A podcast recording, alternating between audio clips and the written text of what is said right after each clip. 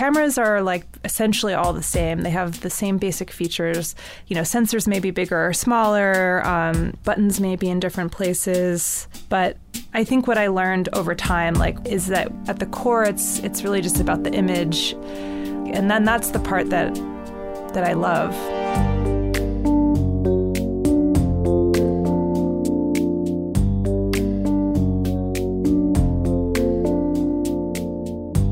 Jenny, I feel like I've said this before, but this time, this episode with Vanessa Carr is my favorite one, my favorite interview yet. Yeah, you keep saying that, and I, I don't know whether to to take you seriously anymore. well, they just keep getting better and better. The, the female perspective, the female DP perspective, I personally very much identify with and I just loved everything that you guys talked about. Who is Vanessa Carr, Jenny? Yeah, so so Vanessa Carr is a very prolific cinematographer. She's done all sorts of work, commercial, documentary, short news things for PBS Frontline, Vice, HBO.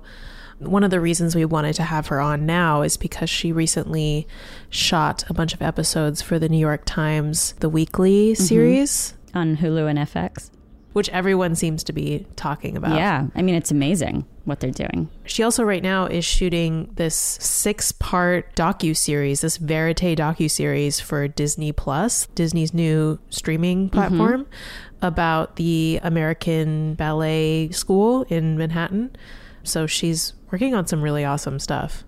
Yeah, it's it's amazing and I loved I think my favorite part of the interview was she talks about how she learned about the art of cinematography and DPing on in different realms, so to speak. But there is this consistent theme about it's good to learn the equipment, and that's so necessary, and yet the true art lies in kind of getting out of the way and letting the truth and the magic of what is going on IRL in the story itself just unfold.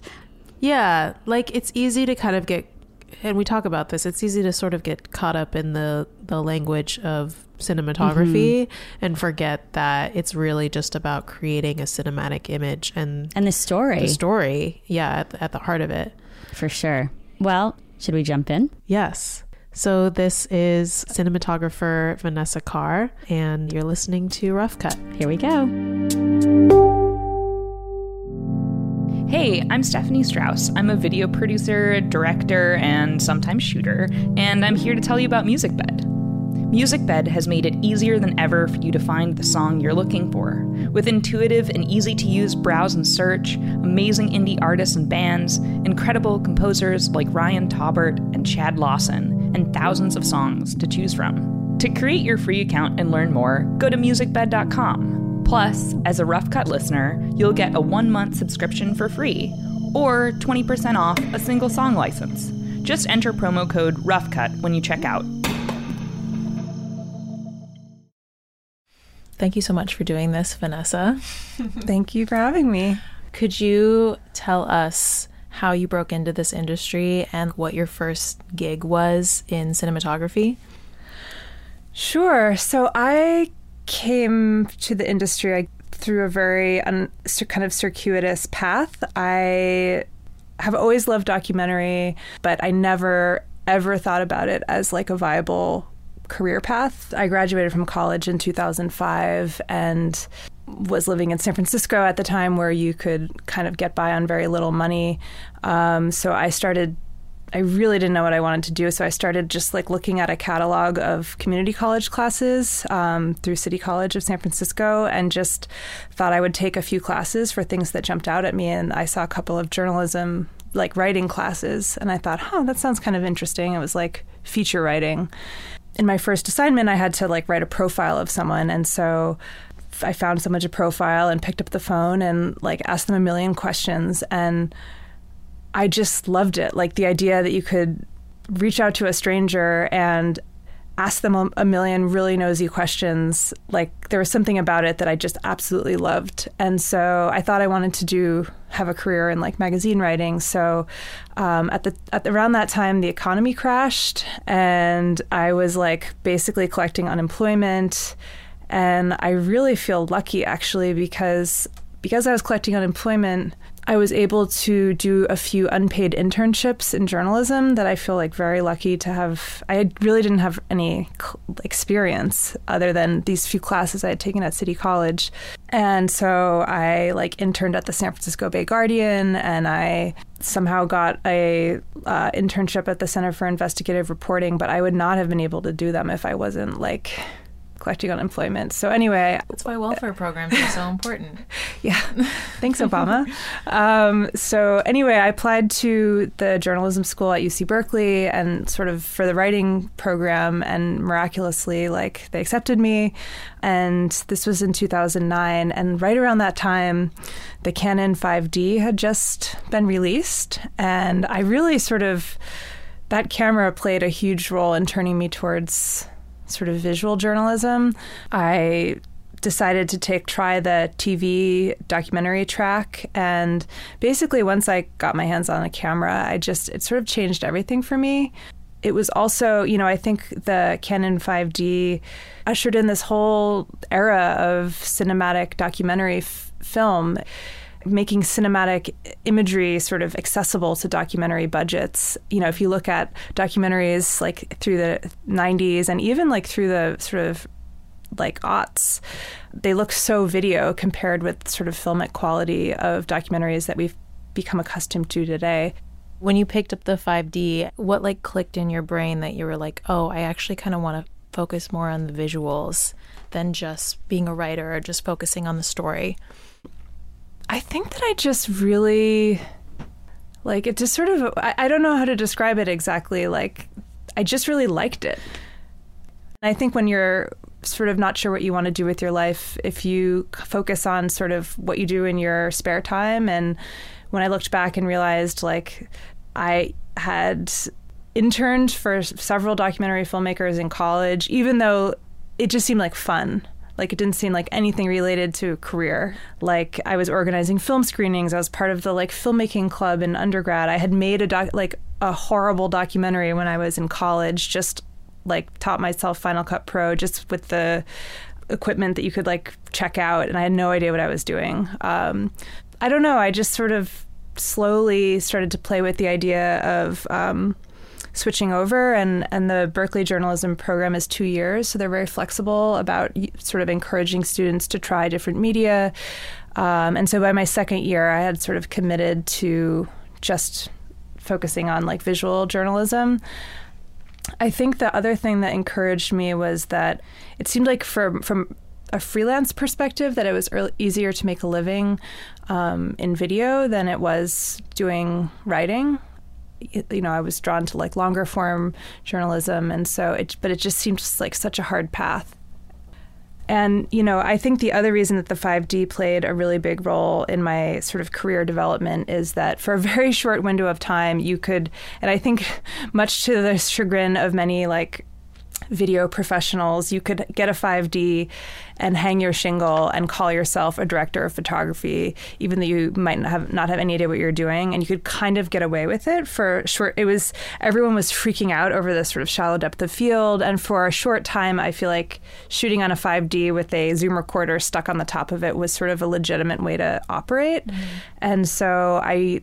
At, towards the end of my the end of grad school, I like cashed out a bunch of extra student loans and I was able to buy like a 5D and some lenses and basically like a minimally viable package. To, mm-hmm. And I literally just sort of like hung my shingle and started calling myself a DP, even though it was sort of absurd to do so. How did you get your first job as a DP?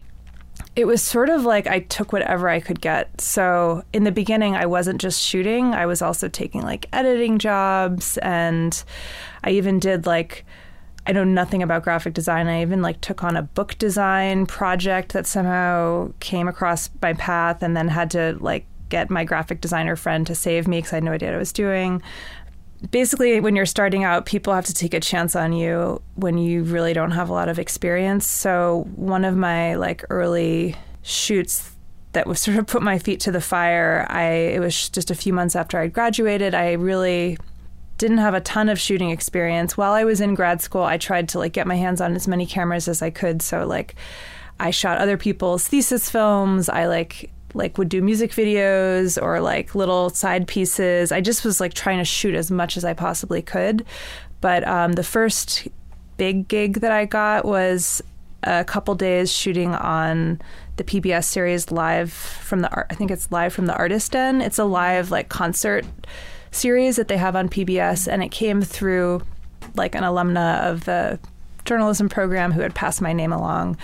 And basically, I was it was sort of the first of a number of jobs where I was in like totally over my head. I didn't even know like how over my head I was. Um, so I showed up for the job, and it was the C300 had just come out, mm-hmm. but I didn't have. I'd never seen it before. I never had access to it. Was this yeah. like 2010 or? This must have been like 20.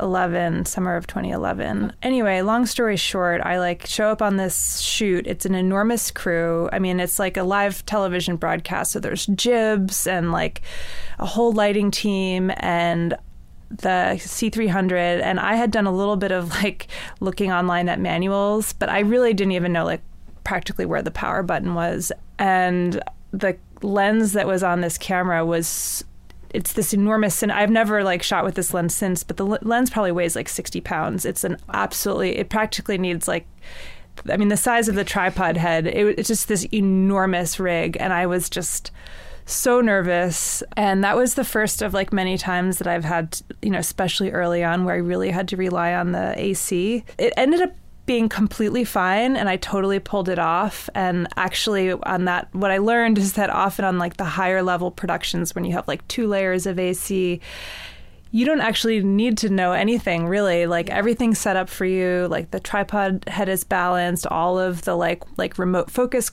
controls are already set up. And essentially i was just like zooming in and zooming out on a very smooth like servo zoom controller but I had a number of jobs like that early on where I somehow would get someone would pass my name along, and it was I was like really in over my head. Um, yeah, it's trial by fire.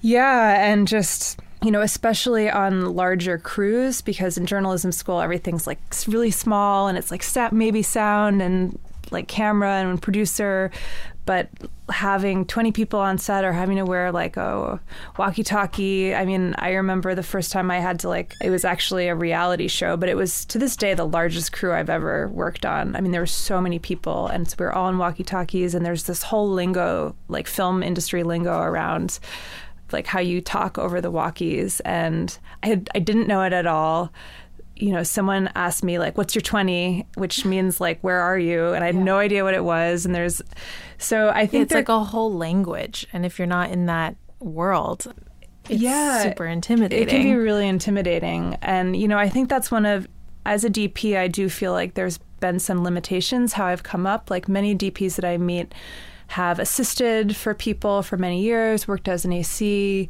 um, kind of like come up from the through the camera department and I think that there can be like a huge value in learning that way because, you know, you sort of learn from you learn from masters and you kind of you know you learn all the things and then you kind of get your shot at operating. And i sort of didn't come up that way and so i had to i've had to learn a lot of things in the field in ways that can sometimes be a little bit like humiliating. One of the first times that I had an opportunity to shoot on an HBO project, and I was working with a, a much older sound guy um, at a certain point in the shoot when no one else was around. He said to me, like, did anyone ever show you how to wrap a C stand properly?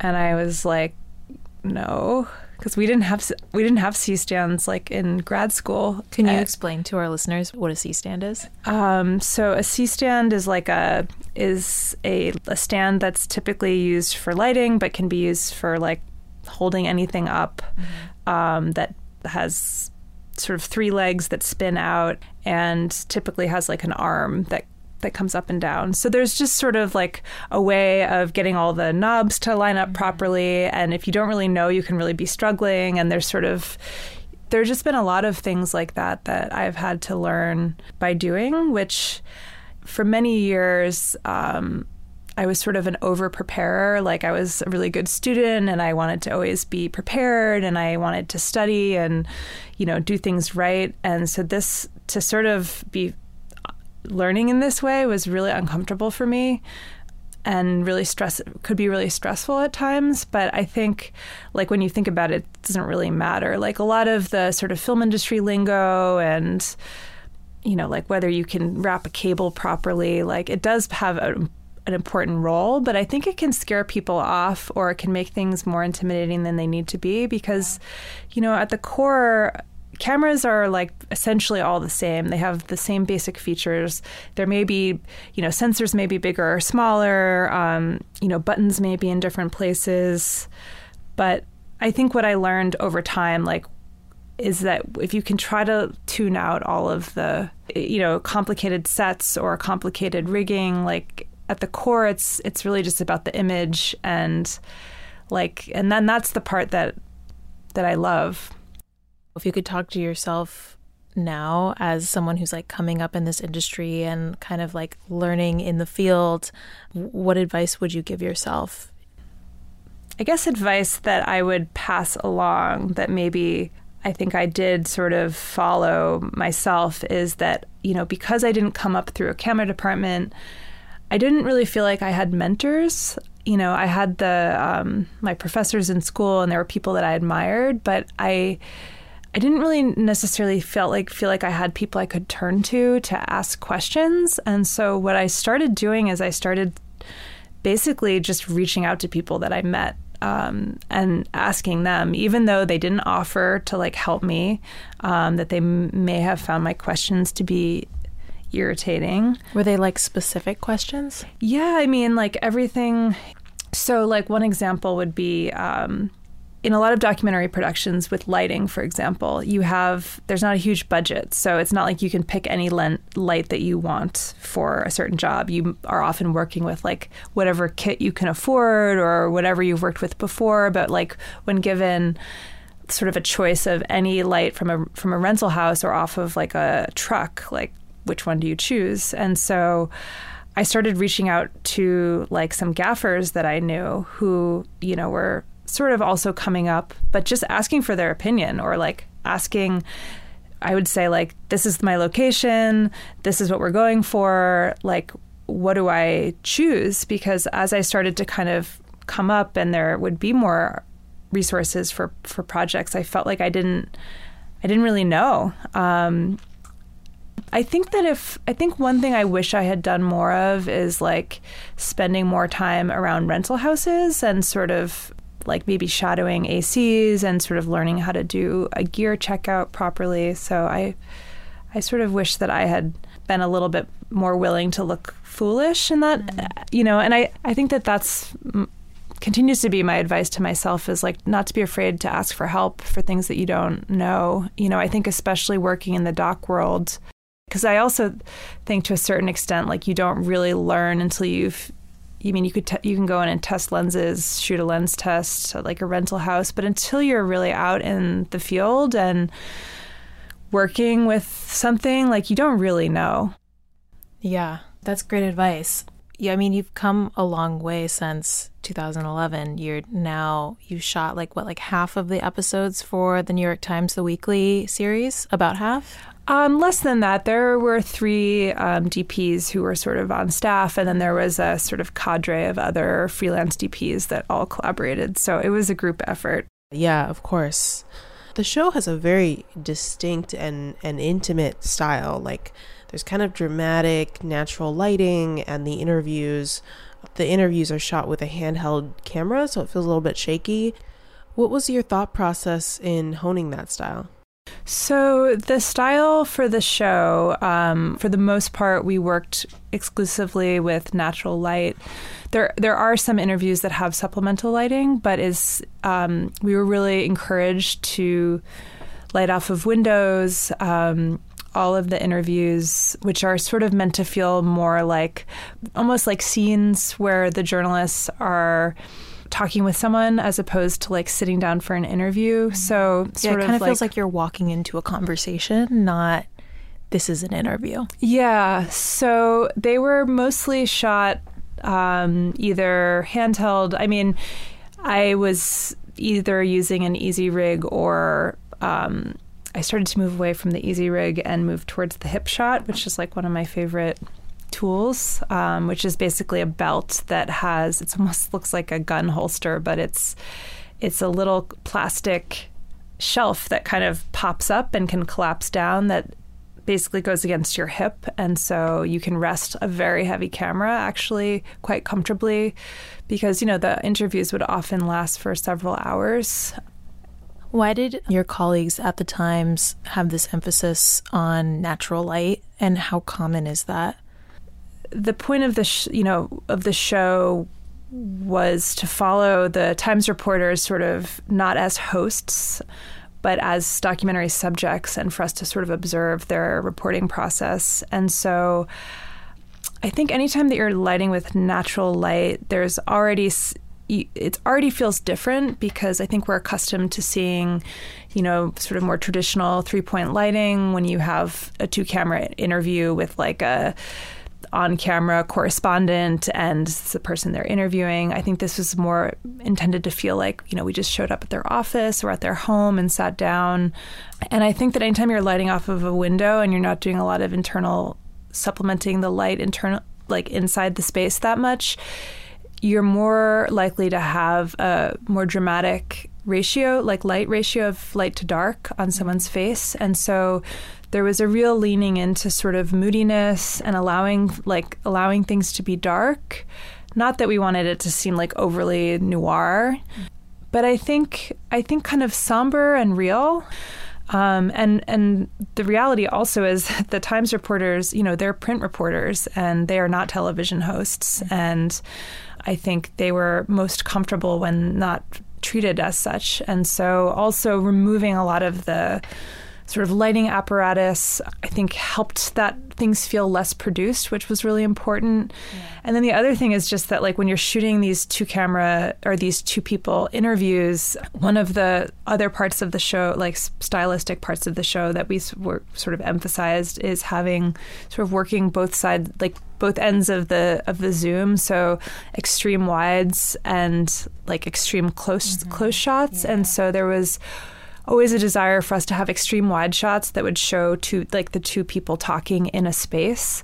And if you have lighting fixtures and stands, like you really are restricted to certain angles. And so, anytime that there was lighting, we pretty much had to rig it from the ceiling because um, we needed three, like a 360 degree like field of, of view. And so, like sometimes we would, you know, if we were lighting something, it would typically be like clamping uh, like Astra um, or like an LED, some sort of LED, like up by the ceiling to sort of supplement the window light. Mm-hmm.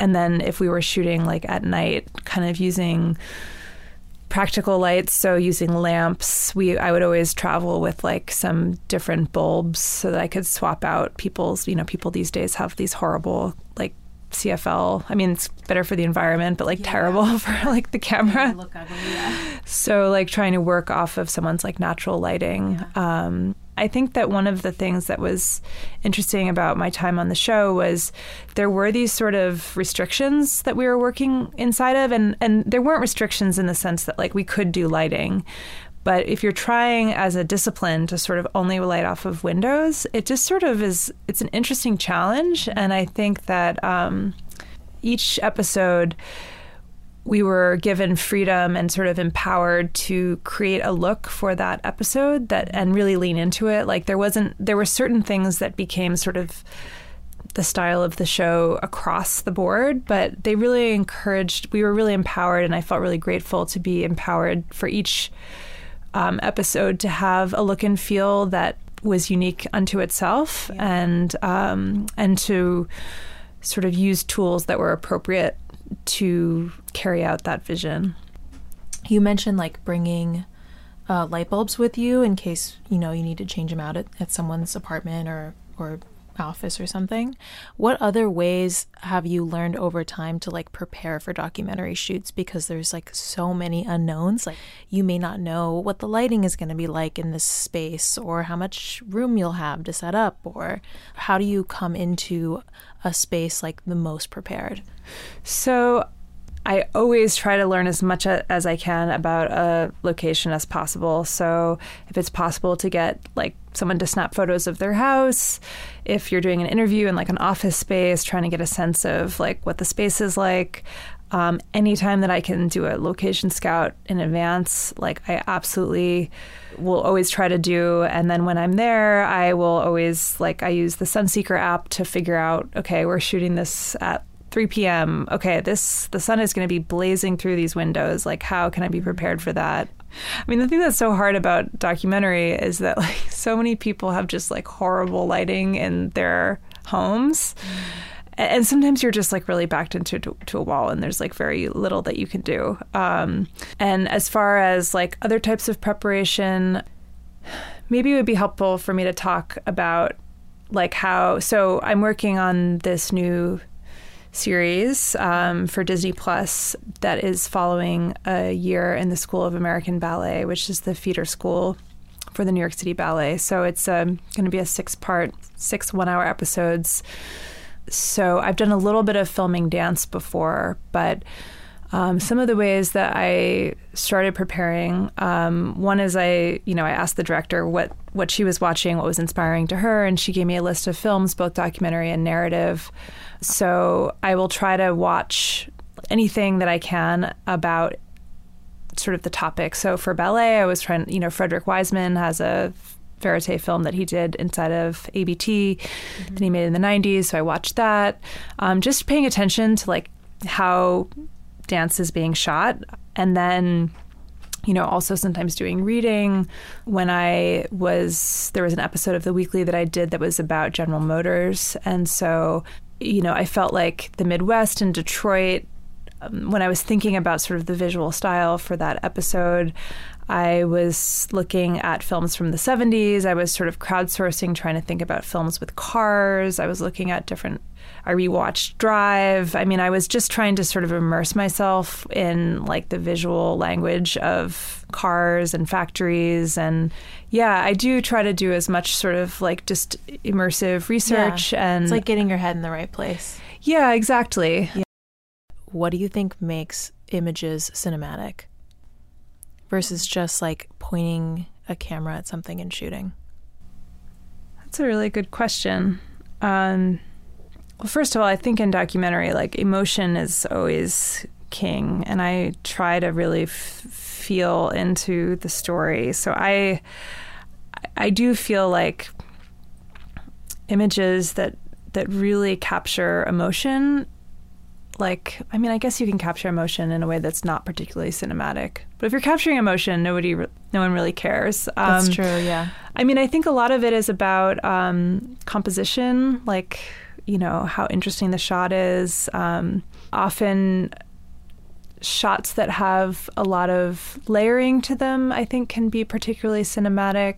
I think when you're using focal range in the service of story, I think that one of the like downsides of the sort of 5D movement was that everyone wanted to just shoot everything like wide open all the time and kind of learning being more thoughtful about what's what's in focus and what's not in focus, and that sometimes actually you want deep focus and mm. wide open in terms of aperture. Yeah, just, just Yeah, yeah, yeah, wide yeah. open in terms of aperture, so that like so there's like razor thin. Um, you know, I feel like in the fi- in the early days of the 5D, it'd be like one like one person's eye one eyeball would be in focus and like the second eyeball would be like out of focus and that that was what made a cinematic image and i think that like with you know and i and i think there can be these trends um, driven by technology that you know, as something becomes accessible to a lower budget. So now I would say it's like gimbals, or, you know, a few years ago it was drones. You know, it could be like, oh, just put a drone shot in. It will be like super cinematic. And then it gets really overused and it yeah. be kind of, people get accustomed to seeing it and it actually just, it doesn't strike people at all anymore. It just becomes like, oh, yeah, of course, a drone shot. Like, I think as far as like what makes a cinematic image, I don't know. I feel like that's asking like what what is like pornography. It's like you know when you see it, you know. I wonder what the next drone shot will be. Like the next thing that's overused, but that's really cool for a while.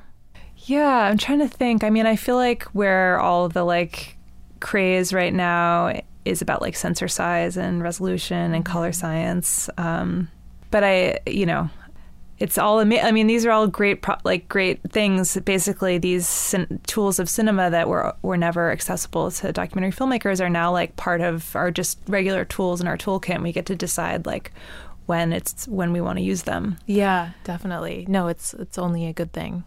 I want to go back to this question because I know that our listeners are like going to want to know what is in your tool bag. I'm sure it varies from shoot to shoot, but like, what are the things like the tools that you will not go on a shoot without? Yeah, well, one of the things that I, are definitely in my tool bag is, you know, duplicates of everything that could fail. So if, you know, I shoot primarily on an FS7, so that's the camera that I own. So that's the camera I most commonly shoot with. But Why did you choose the FS7? well, actually, I was a Canon person. And I mean, I think that honestly, we are blessed with so many amazing tools. And I think people can get really caught up in like what camera you're using. I shoot on the FS7 because I found that that's like the most commonly asked for documentary camera um, and it's like something that I c- can afford so like I if I I would shoot on a like Alexa Mini um, if I could afford it, but it's I'm not really getting jobs like documentary jobs that that can afford to pay that kind of camera package. So that's sort of what's accessible to the clients that I'm working for.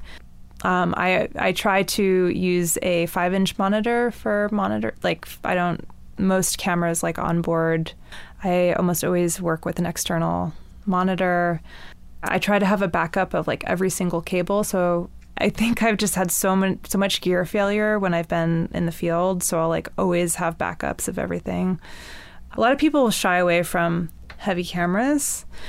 One of the things I've felt is that the actually the heavier my camera is, often the steadier it is, and like the steadier the shots are, and that weight can really be your friend. Um, so I'm often or I'm sometimes shooting with the extension unit for the FS7, which allows you to put external batteries off the back for counterweight.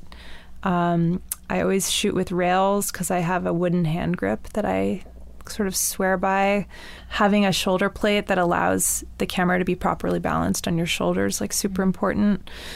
Before I figured that out, I was often having cameras that were really front heavy and trying to bear all the weight in my arms, which just like does not make for very steady footage.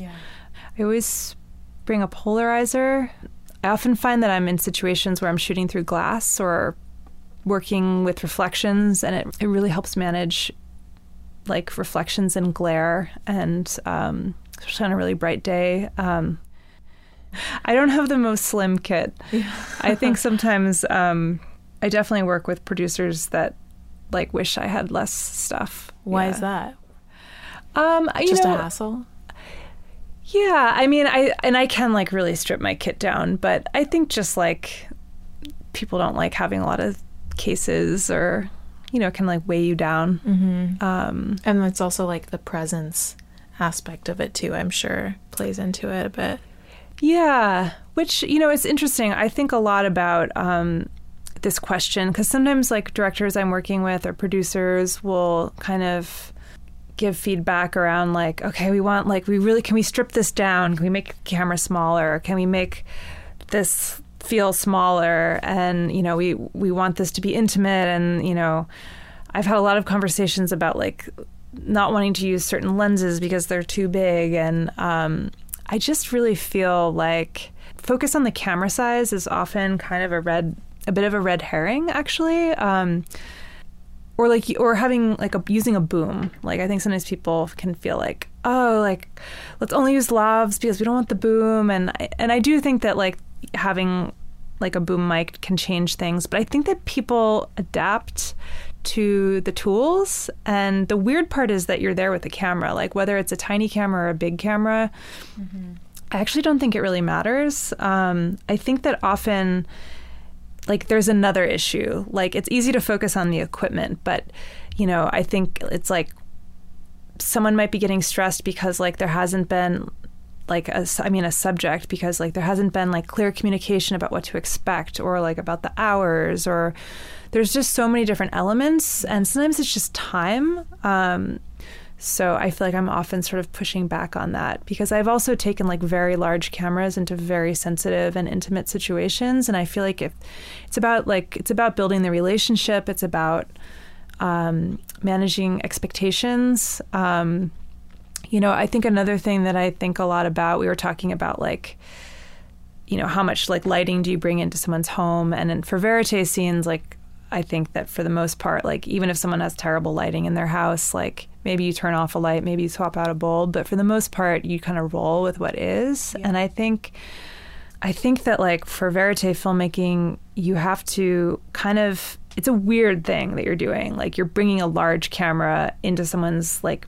life and trying to act like it's normal and it's not it's totally weird and i think that part of our like duties as filmmakers are to help teach people how to be okay with it and how to start forgetting about you and so one of the things that i think what i've noticed is that little things that you may ask someone to do train like what you want a verite subject to do is like not be performing for you and not be thinking about you. So if you're asking them like, "Hey, can you like go through the, can you like redo this exit or entry or like can you like park your car here and not here? Like can you sit here? Can you okay, actually can you guys switch? No, uh, can you actually go back like um, or even like asking a lot of like interrupting with a lot of like kind of OTF questions, like on the fly sort of interview questions. I think that like what what can happen is that people start thinking like, oh, what am I? Where am I? What am I supposed to be doing? Like, and I often feel like a lot of that intervention is like comes at like a very serious cost for the comfort and for for people to like forget. People are naturally want to please and they want they want to give you what you want. Not that they're going to act for the camera, but like you can make people self conscious if you start sort of like futzing around too much. And I think that I've had to fight this urge myself because often it's like trying to judge, like, okay, when. When is it worth like intervening and saying, okay, can you sit here? The window light is nice, or can you move? Or actually, can we change this blind? um, like when is it worth worth the effort like when do you you know you can people can get obsessed with entrances and exits and then in the edit room you're just like oh we're just cutting right into the scene and so sometimes i think like there can be an over obsession with getting someone's to redo those things in a way that's actually not needed at all and i think can be um, sort of detrimental to as i was saying sort of like getting people to just do their thing and not be thinking about you. And I think also not, you know, one of the things I've noticed too is with like verite filmmaking, if you say you're filming someone like cooking a meal and then or doing any task and then at the end of it they kind of like stare at you and they're like, "Okay, are we done?" Like when that's happening, like there's something that's something is off because it's sort of like what you want to be doing is sort of setting an expectation almost like not like we're on we're off we're like mm-hmm. okay now we're on for the camera okay now we're like off being real like yeah. that sort of the camera is always rolling um, I mean, it's tough because as video journalists or filmmakers we're trying to capture people in their natural state but i feel like most people's reaction to that is like why would you want to film me having breakfast at my table? Or like they kind of have an idea of what they think that you want and you have maybe a different idea of what you want. And then there's also this pressure of if you're not just like making your own verite film if you're working on assignment for the New York Times they have a certain expectation and you only have a certain amount of time with this person. So you're trying to balance all those things I'm sure. And I'm sure it's hard for a lot of people to just to be like, okay, just, you know, live live your life, and I'll just be shadowing you with a camera. Like sometimes there's there's no time for that.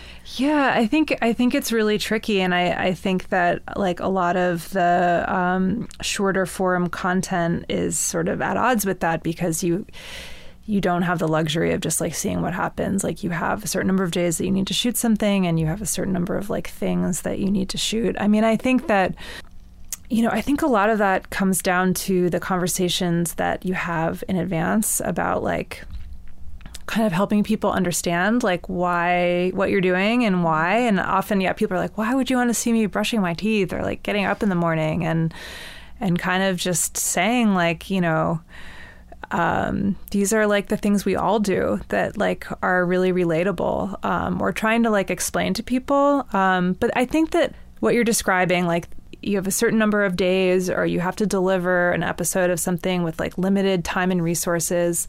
I, I think that um, thinking just really carefully like what can i do to help this person like to minimize direction? I think that with the shorter pieces, there can be like, okay, we need an entrance, we need this, like kind of almost like you're editing it in your mind, or like the, there's sort of this like pre visualization, which is so key because people have often, producers have often written like treatments and sort of like, you know, have pitched, you know, have, have pitched a certain idea where they're like imagining how things will unfold um, and almost like ticking off like a mental checklist of sort of like it's okay, we like need it's this. storyboarded already. Yeah, like it's yeah. storyboarded, and I think that I think that these the two things are intention, um, and I think you know I think a lot of what's described as like verite. Um, especially in the context of these shorter form pieces, like you know, it it isn't that. So how do you how do you kind of capture something that feels authentic and real in within that constraint? And I think that that's really that can be really challenging. I mean, I think viewers really do know the difference. I think that when you're, I mean, where I just feel so alive and like what I love and where I feel like my like real passion for being behind the camera comes out is like when something is truly unfolding in real time and people are going through something and the camera's observing. Um, like that to me is like what it's all about sometimes there's the topic doesn't lend itself to like something that's really happening but i, I think it's important I, there's so it's interesting i'm always shooting on different projects and i've worked with so many in so many different contexts i've done like you know industrials and corporate stuff and commercial stuff and um, hardcore verite and then the like quick turnaround like you know i've done news magazines so i feel like i've worked on in so many different contexts and and oftentimes I, you know, I feel like I'm being asked to like really pull a rabbit out of a hat where like there's not good casting and there hasn't been,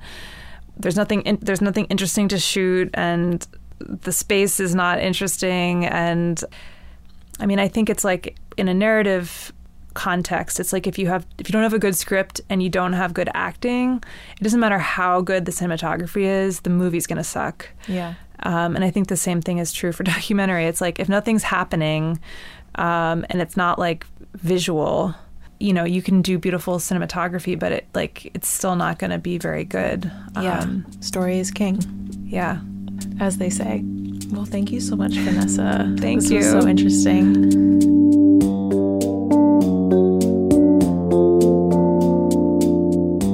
Thanks so much for listening. This podcast is hosted and produced by me, Jenny Butler. Sky Dylan Robbins is our co producer. George Itzak is our booking producer. And our original music is by Zach Wright. And Rough Cut is a part of the Video Consortium, which is a creative community of the world's top emerging nonfiction filmmakers and video journalists. We're scattered all around the globe, and we have chapters in New York, LA, San Francisco, Washington, D.C., Milan, Paris, and with many more to come.